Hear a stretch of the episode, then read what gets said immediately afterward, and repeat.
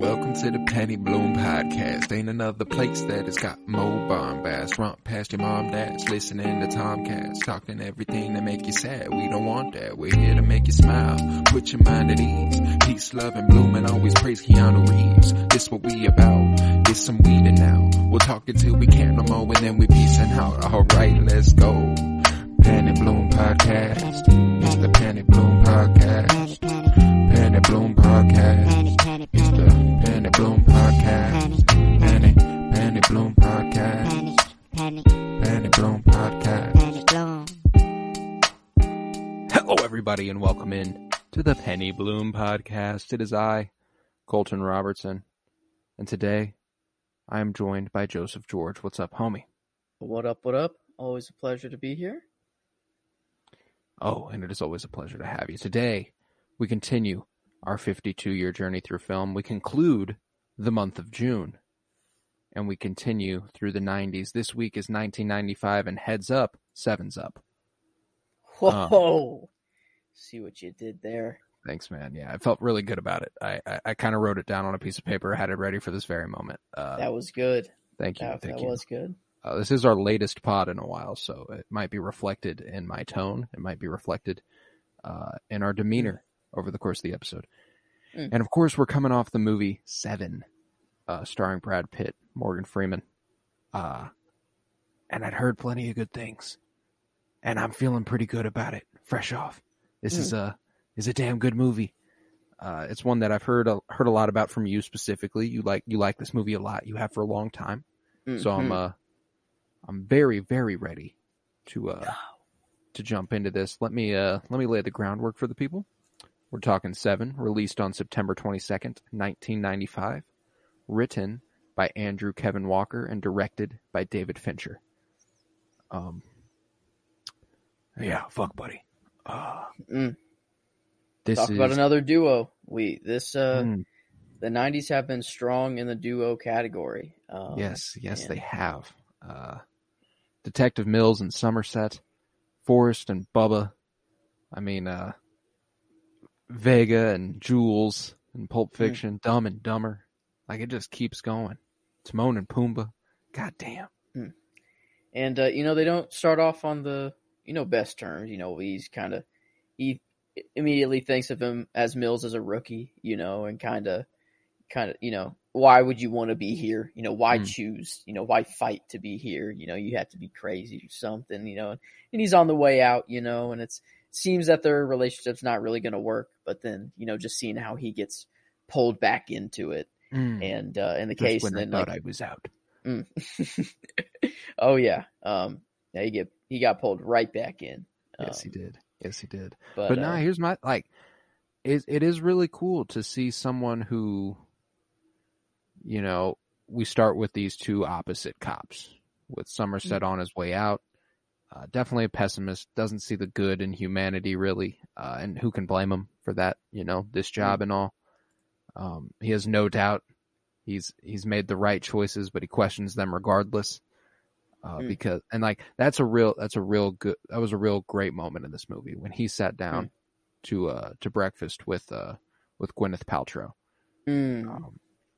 Might be the strongest, the scene that makes the ending pay off the most. Without it, it's not as emotionally resonant. That's true. Oh man. And but whenever, Somerset's going over how, he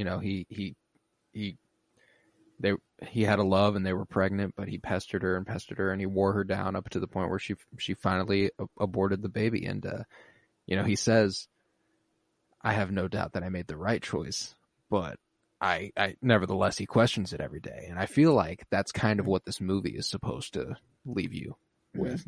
It's like, maybe he feels like he did the right thing, but he'll always go, should I have?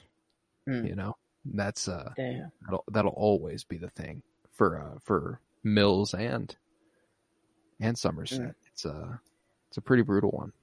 And then the fact that Mills doesn't know, and he's told by the killer, like can you imagine? Like, getting told by the person who killed your wife, I'll say, you know, this was my first time watching this movie. It was my first time watching this movie. And I came in, I have no doubts that this movie would have been more enjoyable had I not known there was a twist of some sort. I didn't know what was in the box. I didn't know. Frosted Flakes.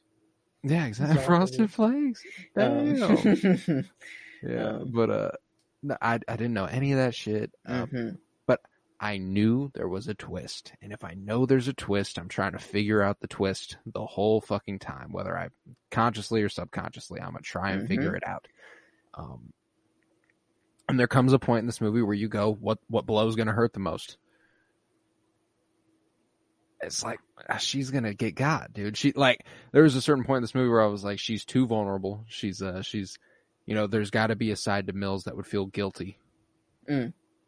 She doesn't want to be there. She's kind of made that clear. She doesn't want to be in this place. He brought her there. She only was able to fall victim because he brought her there. Mm. Like, oof, that's gotta hurt. Man. No, it's just another like super calculated killer that just you hate so much, but you got to give him some respect in the killer game, you know, like it's weird to say, but like, man, he really like that's a mastermind villain, you know, that's a mic drop at the, I mean, he's dead. But, like, that's what he wanted. That was his goal, you know, and that's what's crazy in that drive over, you know. He's like, oh, no, I'm not perfect. Like, I sin too, you know, like, I'm not excluded from this. And that's that little nod, like, yeah, I'm not excluded from this. I'm actually the second to last or the last to drop, which is like, God damn. The fact that it was always raining in this movie, like until they're out on, you know, the middle of nowhere in the city, like, I don't know. There wasn't a scene where it just wasn't raining. I don't know. Like, it's a dark, grim place. Yeah, like, man, and their apartment, like how the subway, like shook it and like, it was just terrible. Their dogs, you know, the room that was just full of newspapers and like, oh, I don't know. It's just, you know, what does make this end, I texted you fresh off the movie, and I've gotten some more time to reflect on the movie as a whole, you know, because I started this last night and picked it up tonight and finished it. And the problem is that I picked it up tonight and finished it, that I kind of felt shorted in terms of Mill's story. You get a lot in that first 40 minutes in terms of building his character and how it's his fall from grace, you know, like I think to like the Dark Knight, Harvey Dent being the White Knight who descends into madness due to the villain. Like this, that's Mill's story here. You know, he wants to do the right thing. He's trying his best. He believes in the system, believes in if they do the things right, they follow the clues, they'll get there. And it slowly breaks him over the course of this movie. You know, he breaks into the apartment. That's his first little step towards, he pays someone off to be a witness. That's another little step. And then, you know, like he takes the matters into his own hands at a point. And I'm like, that's the thing though. Who can blame him? I mean, he was egging him on. Kevin Spacey was saying anything he could to get himself shot right there. Like, oh yeah. And I don't know. It's sad that it had to end that way, but like, I don't know. It just makes sense, and it makes, you know, it's a movie ending, you know, you have all of the 7 bodies, you know, then you're not left with 6. Like, even though the killer completed and got what he wanted, it's like, I don't know, just, satisfyingly unsatisfying, if that makes sense at all. That's the thing, is that like I leave this movie and I'm like, damn, that was good, but boy oh boy, is none of it upbeat, is none of it happy. There's only one relatively like that's, and you know, we said this with like Shawshank last Saturday, and that's far more hopeful than this movie. But ending this movie on this note was Somerset, where he goes, Ernest Hemingway once wrote, The world is a fine place, and it's worth fighting for. I believe in the second part. You know, like no matter how shitty the world can be, no matter how bad it can beat you down, you can't let evil win. And you know, that's what Brad Pitt did. That's what Mills did. He lets evil win, and it costs him everything. You know, that's the point. And you know, you're still left in this place where, like, who can blame him? Like, I mean, at least in that city, like, not just in that city. And that's like, all right, so let's break it down real quick. You have been tracking a killer who's been kind of rubbing it in your face that he's been a step ahead of you the whole time. He's got your ass. He's led you here. And he's all the while been like, hey, I admire you, but you know I got your ass. You know, like, you tried your best, but you know I did this shit. Mm.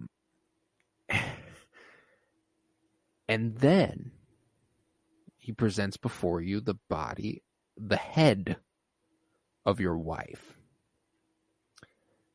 And tells you she's pregnant.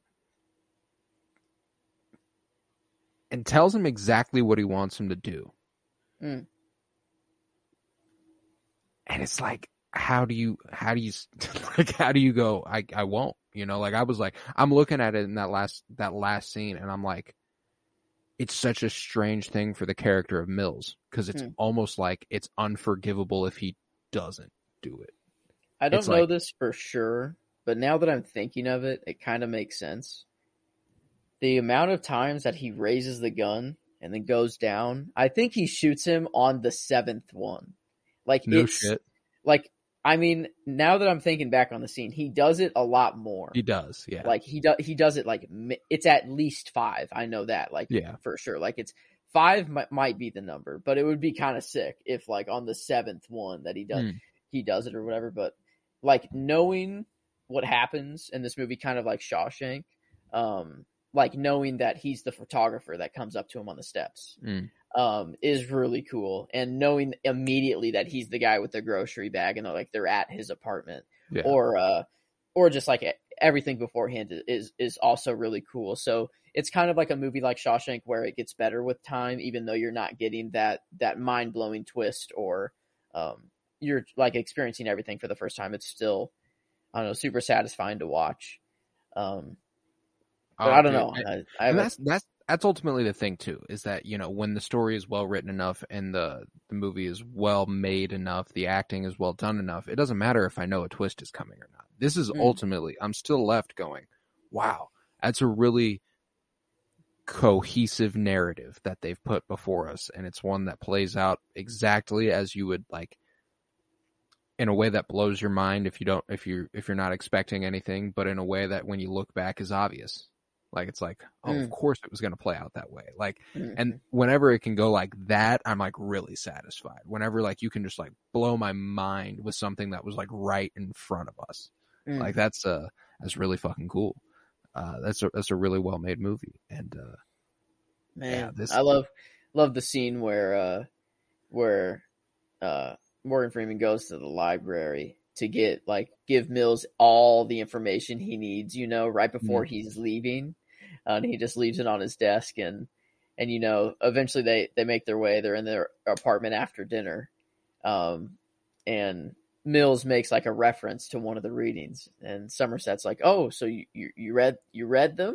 And he's like, "Did your homework?" Yeah, I did. Like, fully taking credit for it, you know, like, and him just knowing. And I love the moment where Mills goes to get him. He asks, like, "Hey, do you want a beer?" And he goes, "Oh, I'll take wine." And he comes back with like the biggest glass of wine, like, it not a glass of wine, like the regular glass. I mean, just a cup, tall cup of wine, full, like to the brim. And Morgan Freeman like looks at it. He picks it up, and then like it takes him a second to realize how much wine is in there. But then like he makes a face whenever he realizes it, and it's really funny. I didn't catch it like the first couple times I watched it, but it's something that like I don't know, like I just stood out to you. And, and uh And yeah, I don't know. I just love their moments that they have together. Like, you know, they're sleeping on the couch together, like yeah, they're a real fingerprint match. They're a real charming duo, you know. Like, and it's this, you know, this is a classic trope. The old guy on his way out is last week. He's retiring. There's the young gun who's going to reinvigorate his sense of self, who he's going to hate, but you know he's going to love. And even at the end, after he's done it, you know, like he's the only one who can know just how hard that was for Mills to do. You know, like after he does it, he goes, whatever he needs, I'm around. You know, where are you going to be? I'll be around. You know, like I can't stop now. You know, like damn, what a good note to end on. You know, like that was such a. And what happens to Mills? You know, like what do you think happens to him? Like, you know, there's probably. I mean, okay. Well, first, he's a cop, so like in all actuality, he probably is going to get by just fine. You know, like I think most people will be like, "Wow, yeah, that's a sick and twisted situation." He'll probably go away for a little bit just because he shot him 6 times after he'd shot him in the head once. That's definitely a you know. Shot him 7 times. That's, 7, yeah, 7. That's nice. Oh, that's nice. Oh. Had to, but yeah, I mean, he'll probably get a little bit for that, just because it's like, oh well, you killed him dead, and then you loaded him a little bit more. Yeah, a defenseless man. Like they could try to pull whatever in court, but like he was like a serial killer, and like you know everyone in the city was kind of afraid of him, so like. Yeah, you'll go away. No, the thing is, like, it's not right, and in theory, like in a sound justice system, he does go to prison for a while. You know, like that's how it works. You know, you murder, you go away. It's true. You shouldn't do that. Not saying that's technically what it should be. As we watched Shawshank Redemption last week, and we discussed that in full. True. But. And what ours is supposed to be, that's how it would go. But he's a cop, so you never know. But I think it is fair to bring up like how quick this movie is and how short it is, and I mean like really that's one of my only gripes. Yeah. Is it is definitely a movie that is too short. It moves, and it's really because it goes day to day, like every day of the week. It tells you like Friday, Saturday, Sunday, like it's going Thursday. Day to day, and it's just killings are just happening every single day, and it's supposed to be all frantic because they're all hectic, experiencing, you know, this. Like they're all experiencing it in that pace, you know, like it's. But as like a movie, you know, like I guess how much more can they add in between the things that are happening? Like really it's just they're sleeping, like whenever, like the gaps in between. So it's really just the events are happening so quickly. How do you like separate it? Well, and that's the thing, is that like I don't know if it's necessarily massive events that makes this pay off even more. Like it's like this movie is almost nothing but big events, big story moments, like that are important. And you know, that's good. Like on paper, it's like, yeah, you want stuff that pushes the story forward, but in a piece that was so story driven, I would have liked more character pieces, you know, like I would have liked a little bit more to, I mean, you know, we do get a lot of it early on, you know, that's when we're really getting to know them in that first 40 minutes when only 2 murders happen. And then over the next 45 minutes, 5 murders happen. So it's like they really pack it in the last half of the movie. But I don't know. Some reprieve in the second half. It just feels like we're bouncing from place to place in the second half. And once you get to zombie guy in bed, it really just the ball gets rolling, and you're like strapped in, and it's like. Bang, bang, bang, bang. This man said, yo, if you flashed a flashlight in his eye, he would go into shock. This man, has been through the most pain I've ever seen out of anyone that's been through here. Give or take. It's not even done yet. And like give or take or whatever. Like, and I don't know. Well, my thing was, like, I was watching that scene when they walked in there and they're like, "Oh shit, dicks, you're going to want to see this." Mm-hmm. And they get in there and they're like examining the body. And I'm like, I'm looking at it and I'm going, all right, that guy's like dead, right? Like he's dead, like for sure. Right. Mm. But you know, the one officer got up in his face and stuff. And I was like, that's a jump scare waiting to happen. That man's gonna.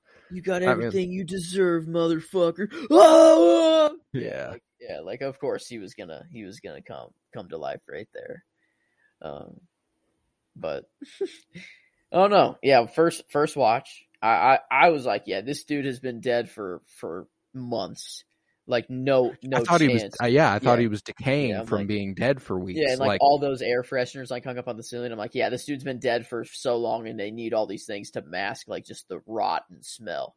And then like, yeah, no way this dude's alive. But it like scared me first watch. But knowing he's alive, like when they go in there, even like having that suspicion, it's not even just the jump scare that's scary. It's the whole fucking thing. That's some incredible prosthetic work. Because that is an eerie image that it'll be tough to get out of my head for a while. That's like I true. Feel like I need to scrub it from my mind. Yeah. It's not a pretty sight. Like has he made any attempt at communicating? Nah, even if his brain wasn't mush, which it is, he bit off his tongue long ago. Mm-hmm. Oh my God. What? Yeah, dude's been keeping him there for a year. And it was that meticulousness, man. A year to the day. The best tenant that they've ever had as well. I appreciated that little insertion in this movie. That was one of the funniest little bits where they're like, "Oh yeah, look at this. Landlord said he's the best tenant he ever had, never made a noise, never made a peep, and paid his rent on time." And that paid his rent on time. This killer was so meticulous, he went to the effort to pay this man's rent. Damn. Like, he had this plan for quite some time, at least a year, at least. Oh, that's just when he first started executing. Yeah. So, I mean, like, who knows how long? I guess he was spoken to, and chosen for this, if we are to believe him. I don't think we are. Probably not, but I'd say this took some planning. Oh yeah, I mean it just he does the whole thing where he cuts off his fingertips. We know absolutely nothing about him. He made everything from scratch.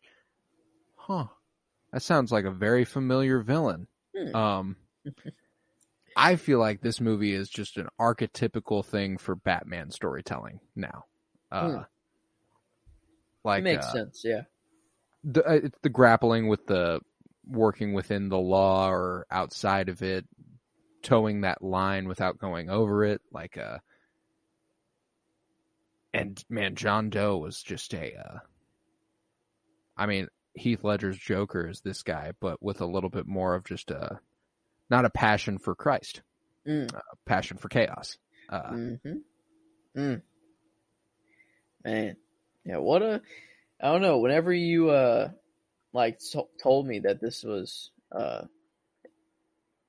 Batman was inspired off this movie, it just made so much sense. But I never realized it, or never even thought about this movie. Oh, it's at least a very clear influence on the Batman, especially after watching this, because I'd never seen it up until after I've seen the Batman, and the notes left behind at the crime scenes and the sprawlings on the walls, the writing that he's left behind, the sins of the father, greed, lust, gluttony, et cetera, hiding hints and hiding.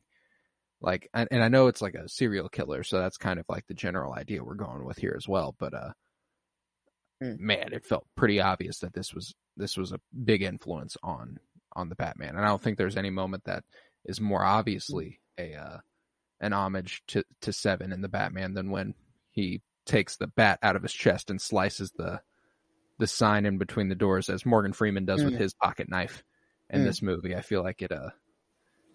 It was like same angle and kind of like everything. Yeah, like, it had to have been cool. An homage. And there were like a couple shots as I was watching this where I'm like, I want to put this side by side with something.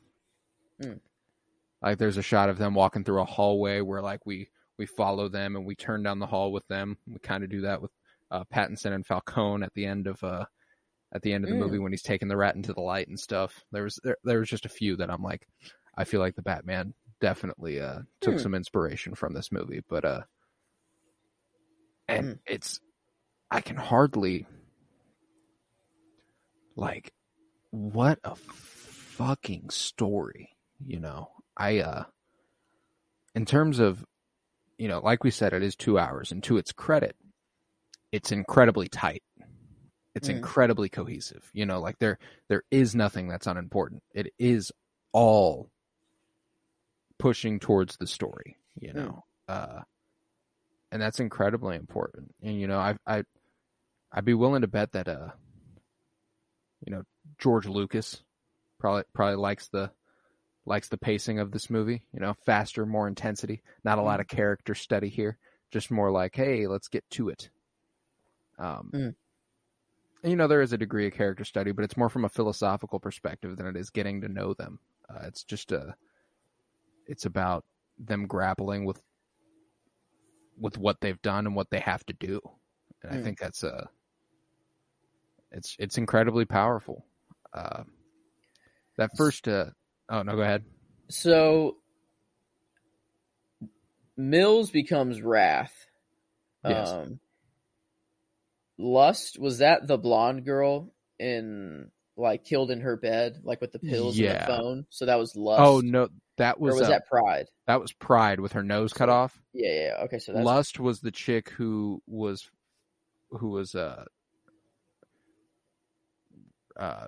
fucked to death. True. Yes.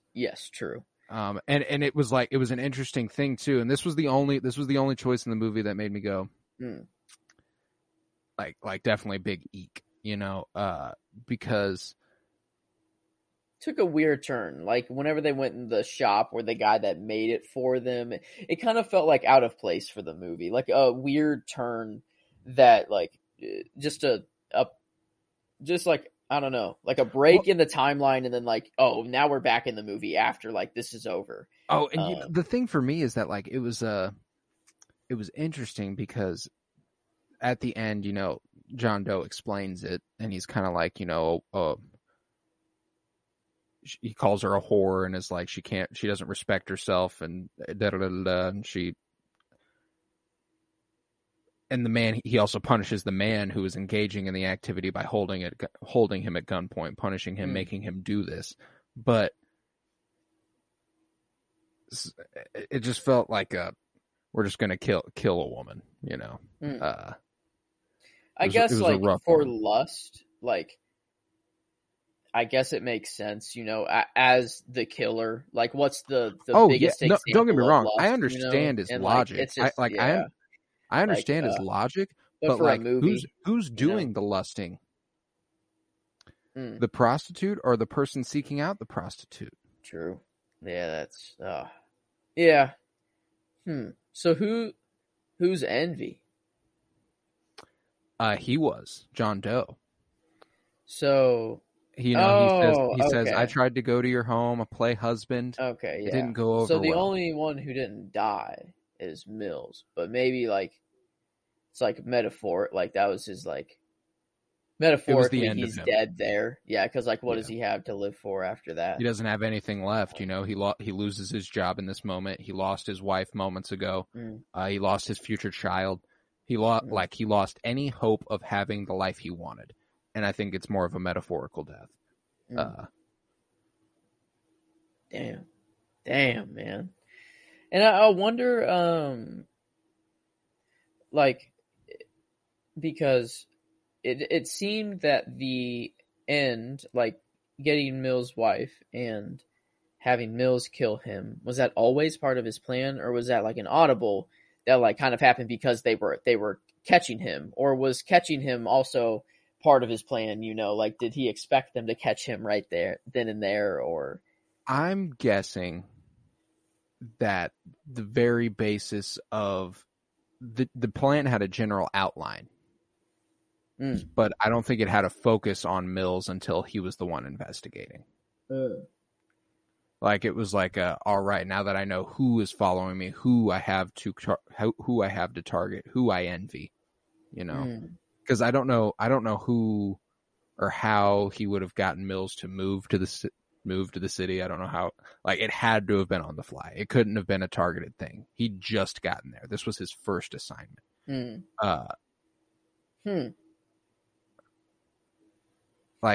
it had to have been an on the fly, like, so, because it's interesting, you know, contrasting him with Somerset.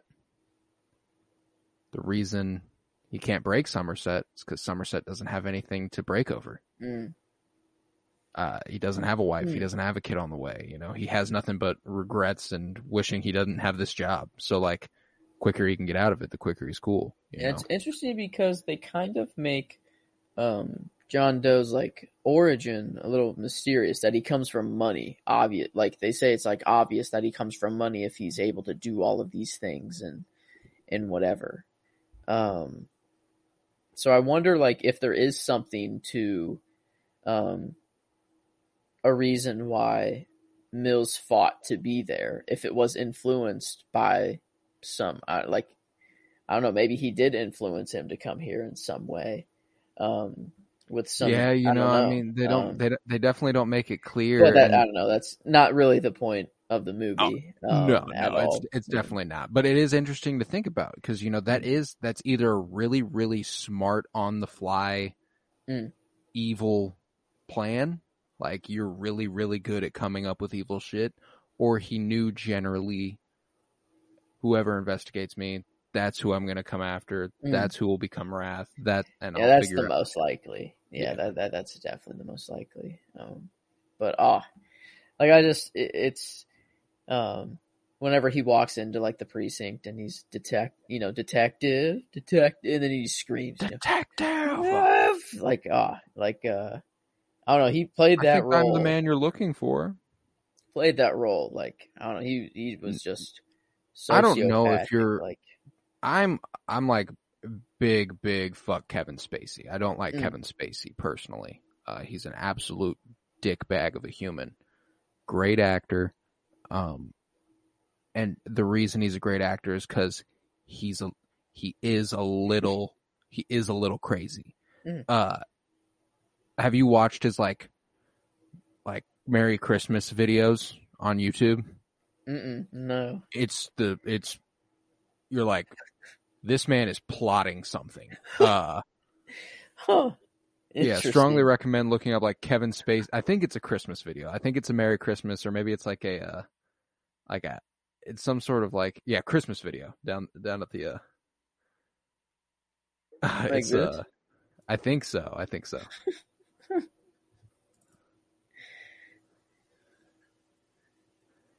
Maybe it's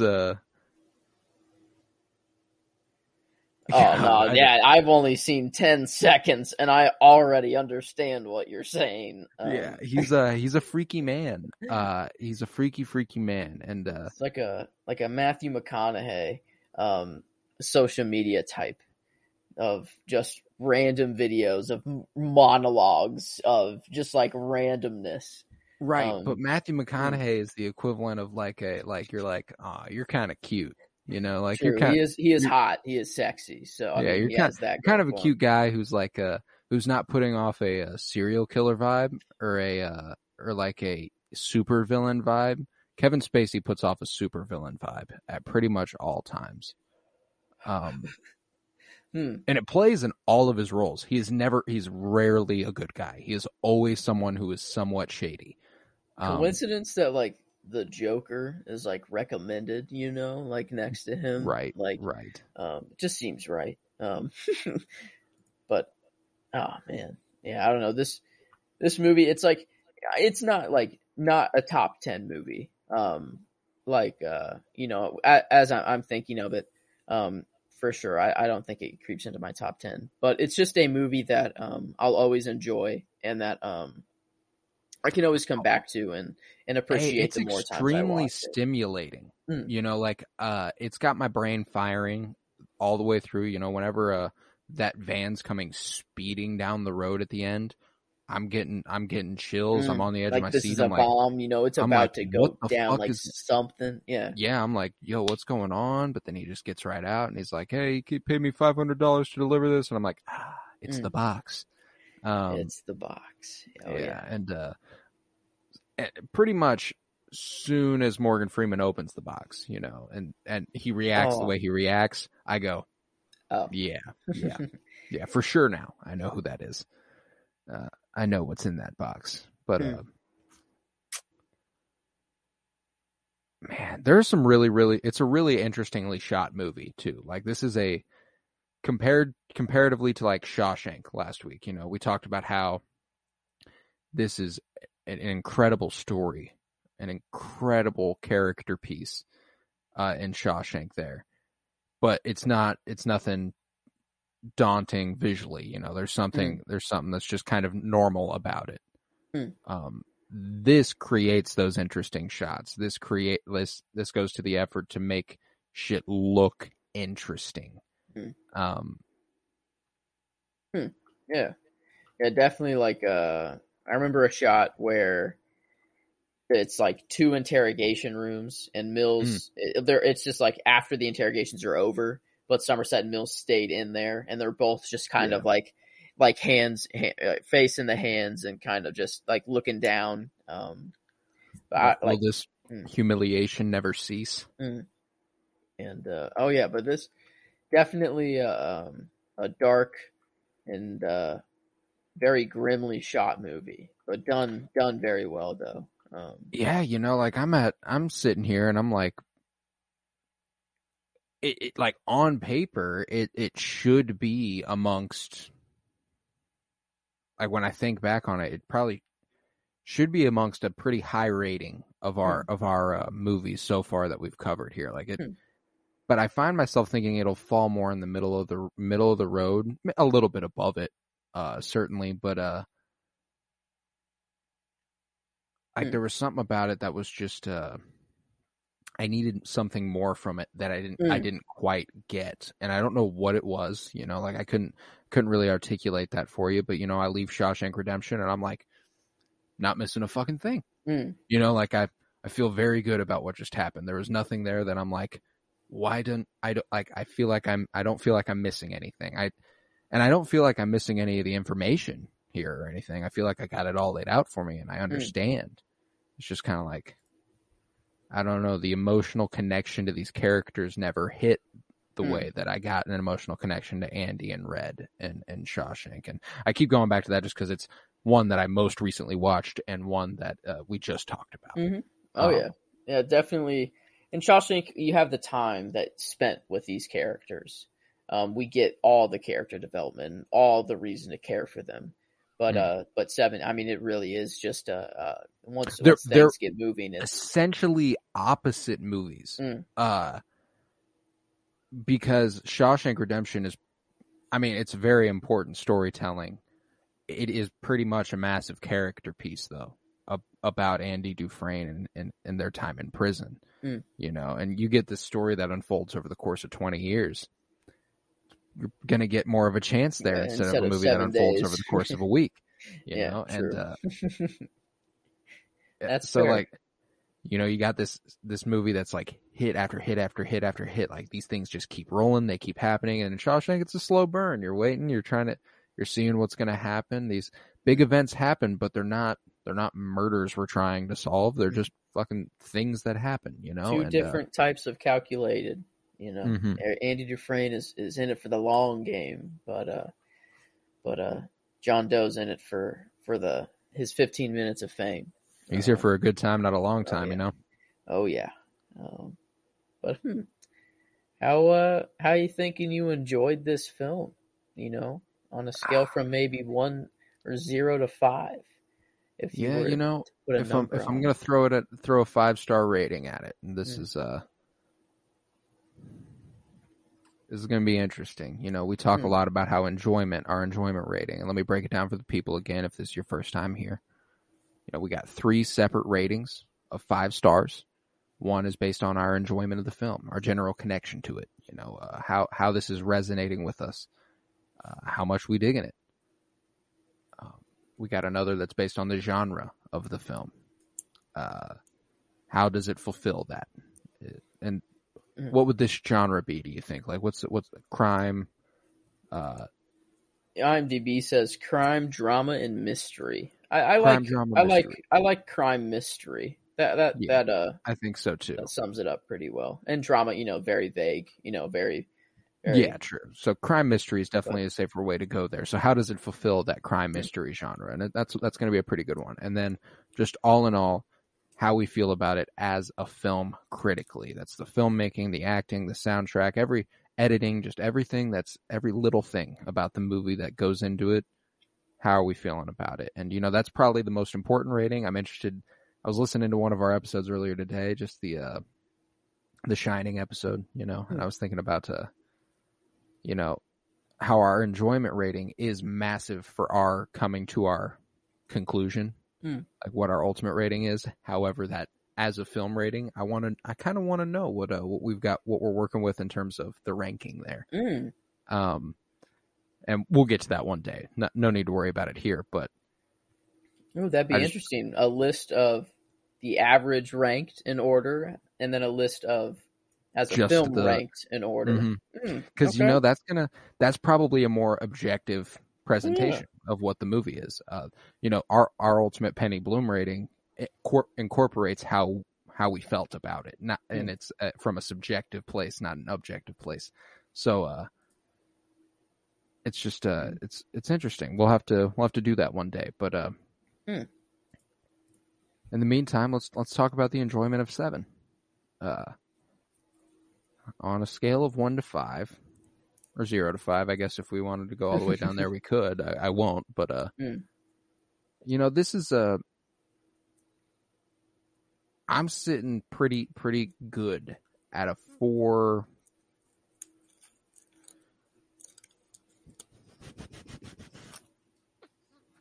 I was thinking, okay, 4.35. Yeah. I was thinking 4.25 was a little too low. Yeah. And 4.5 was just like, I'm looking up at like Ace Ventura. I definitely enjoy Ace Ventura more than I enjoyed Seven. So like, and that was a 4.5. So I was like, I think that's the ceiling. I don't think it can go higher than a 4.5, which is funny comparing Seven and Ace Ventura.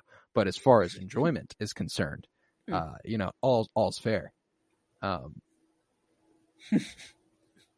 So yeah, I think I'd ultimately end on that 4.3, 4.35 sort of vibe. Yeah.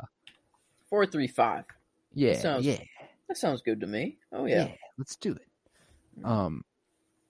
As a genre, a crime mystery, this is pretty strong.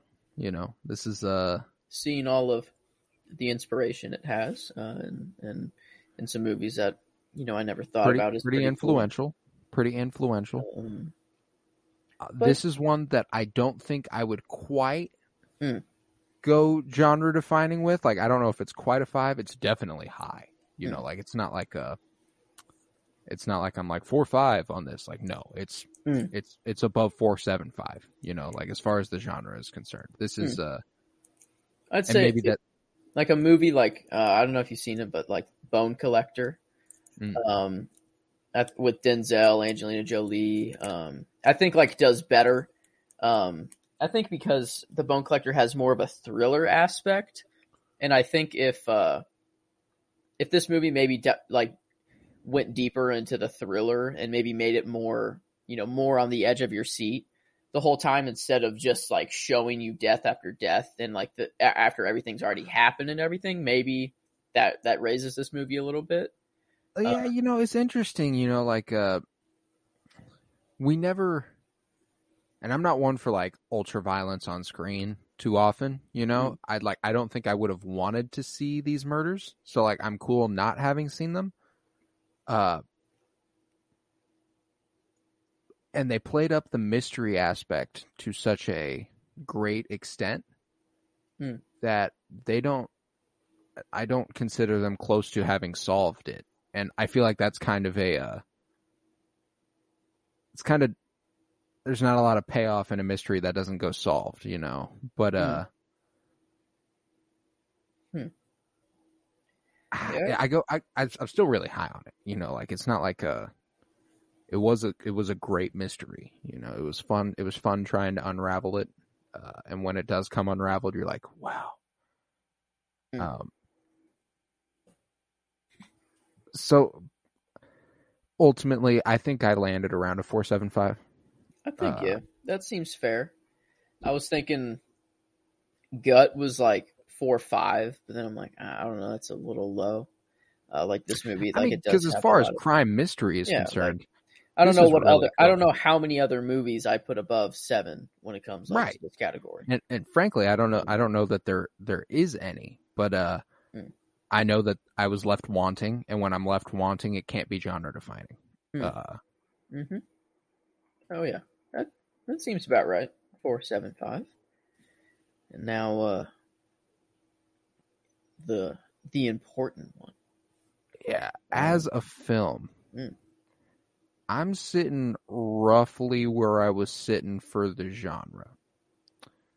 I think 4.75 is probably another good bet. You know, the filmmaking is incredible. I really love David Fincher as a director. Morgan Freeman and Brad Pitt kill this. I actually think this might be Brad Pitt's best performance. Brad Pitt's never been one to really wow me with his acting ability. He was more like, I mean, he's always been a good actor. He's a great actor, but there's this thing with the problem with Brad Pitt is that he's such a iconically beautiful man that I'm watching him and I see Brad Pitt, you know, like that's a problem sometimes, and it's not his fault, you know. He's just a beautiful, beautiful man, and I know what Brad Pitt looks like, so it's just gonna happen more for me. But this, he kills it. You know, like whenever he is tearing up at the end and he's what's in the box, and we have those zoom ins on his face as he's holding the gun, like his face, like slowly just getting like more and more like bruised and matted and bandaged up like through the movie. And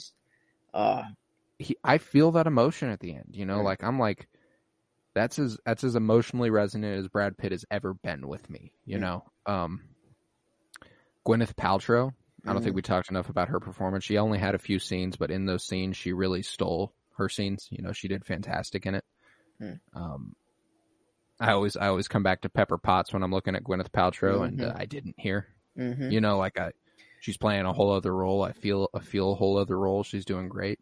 Whenever they're at the diner and Somerset says, like, you know, if you do decide to keep the baby, like, you spoil it every chance you get. And then when she says that, like, she just, like, breaks right there. And it's like, oh, my God, like, holy fuck. Well, and what sucks is I think we I don't know that we do, but I think we come to the conclusion that that baby wasn't getting kept. I think that's partially why she died, because why else kill, you know, the I guess even if she didn't, killing her ensures, at least in John Doe's mind, that Mills will kill him, so that he will become wrath, and that you know, he himself becomes envy. But who does, I don't know, why kill the wife? What is her sin, you know? That's my thing, is that this happened in the Batman 2 with the Riddler. With these serial killers, at a point, they try to make it have a purpose. They try to go, yes, this is why I'm doing it. But there is always one example that exposes them for just wanting to harm. And killing her is that example. In this movie, because for me with the Riddler, it was him wanting to kill Bruce Wayne. The sins of the father must be bestowed under the son. Well, if you wanted to really hurt the people who did the sinning, you go to the source. You don't go to the son. What the fuck is that?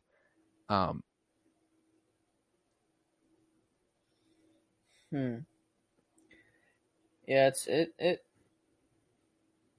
very interesting to, yeah, I guess, I don't know. It's not supposed to make sense, you know, is the thing. That these are just, serial killers are psychopaths. It's not supposed to make sense. So I'm trying to logically think through this, but like, that's not the point. There is no, and that's really important to key in on though. Like, it's like, that's why he kills her, because he wants to kill. Mm. Yeah. You know, and they even bring that up in the car. They're like, I don't think the work you're doing here is what you're saying, because it feels like you're enjoying this, John. You know, like, mm-hmm. It feels like you really like doing it. And you like to do the torture. And it's like the first time that he's kind of taken back, and he's kind of like, oh, you know what? Maybe, you know, maybe they're right. You know, like, mm-hmm. Oop, like, whoa. But then he continues and, you know, starts going. But he'd already done it. Yeah. So the job was already done by that point. Like, it's like, no matter how he's feeling at that moment, like he's like, I've got to finish the plan. But I mean, that rating puts this right around the Terminator and Breakfast Club, in close company, a little bit better than the Terminator, but a little bit less than the Breakfast Club. Let's see. Let's do, what's it above? 4.45s, like above Apocalypse Now. But below The Shining, below Aliens, below Boyz n the Hood, below Jurassic Park. So this, definitely. Yeah. I think definitely fitting in, about this. Yeah, fitting in where it's supposed to. I think 4.62 for Seven. Like, you know, maybe a 4.7 would make the most sense, or maybe we can just alter this to be a 4.67. You know, maybe we should have just given it sevens across the board. Yeah, just it's a seven. It's a seven movie.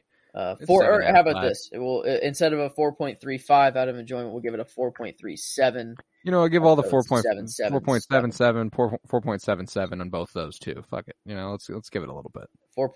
Oh, okay, yeah. 4. Oh, there we go. Yeah, make it 4.77, 4.77. Yeah, that works it up a couple points too, and I feel even better about that. You know, yeah, but yeah, 4.62. So, I mean, still around. You know, still below the Breakfast Club. So yeah, still pretty much right exactly there. But sevens across the board only makes sense. Jackpot of a movie, in my opinion. Not required watching for film, but I'd say heavily encouraged. Heavily recommended. Yeah, definitely. I think it'd be fun. It's definitely worth your time at the very least. You know, like it's definitely one you should watch, but not one you have to watch.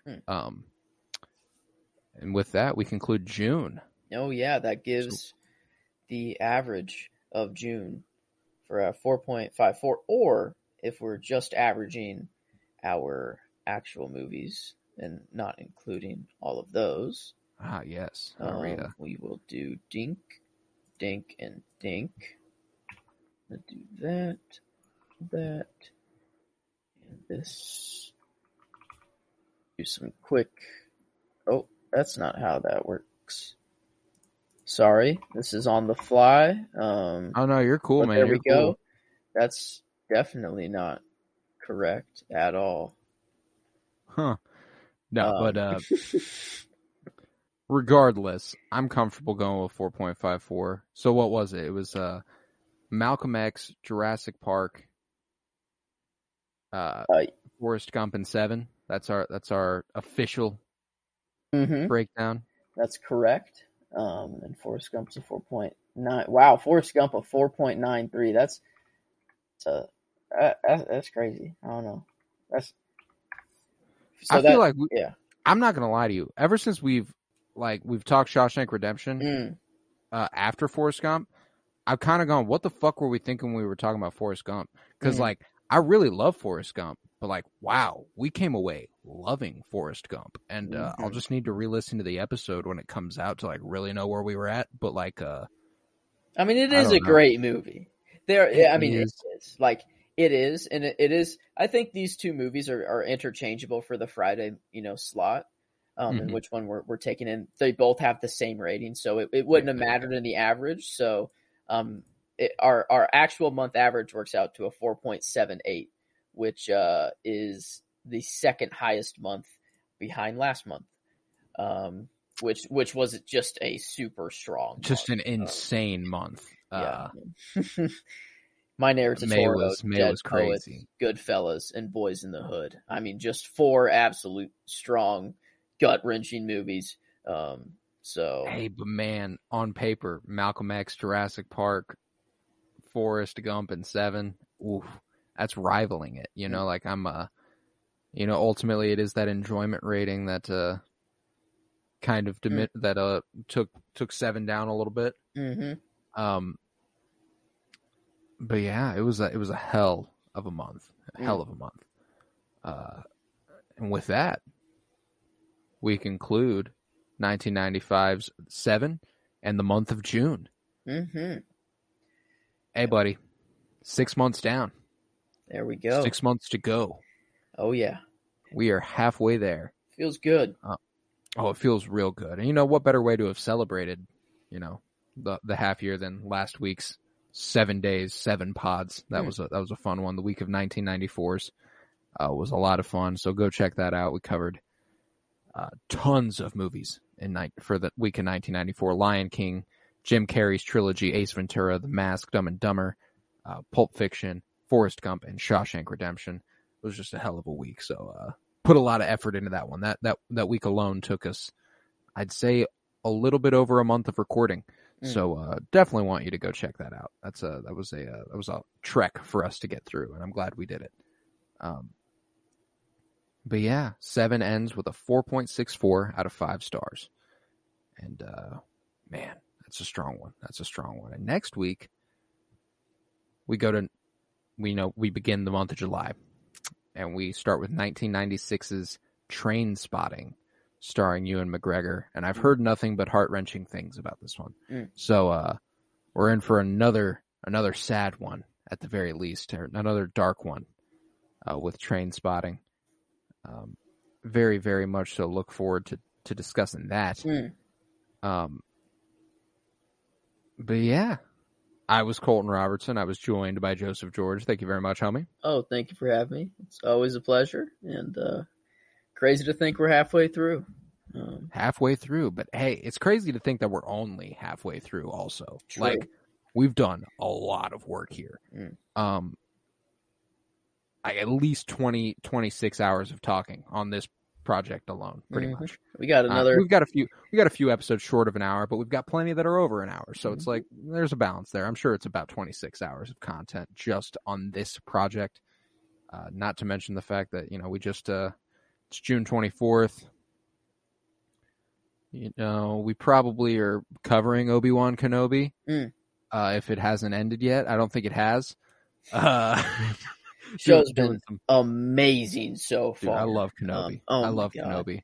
Can't believe when freaking Maul came back, but instead he was upside down in half. He got put on, together upside down, and the spider legs were on top, and his torso was on bottom. It was actually crazy. It was like when C-3PO's head was put on the battle droid, it was Maul's legs and like the top half of IG-11.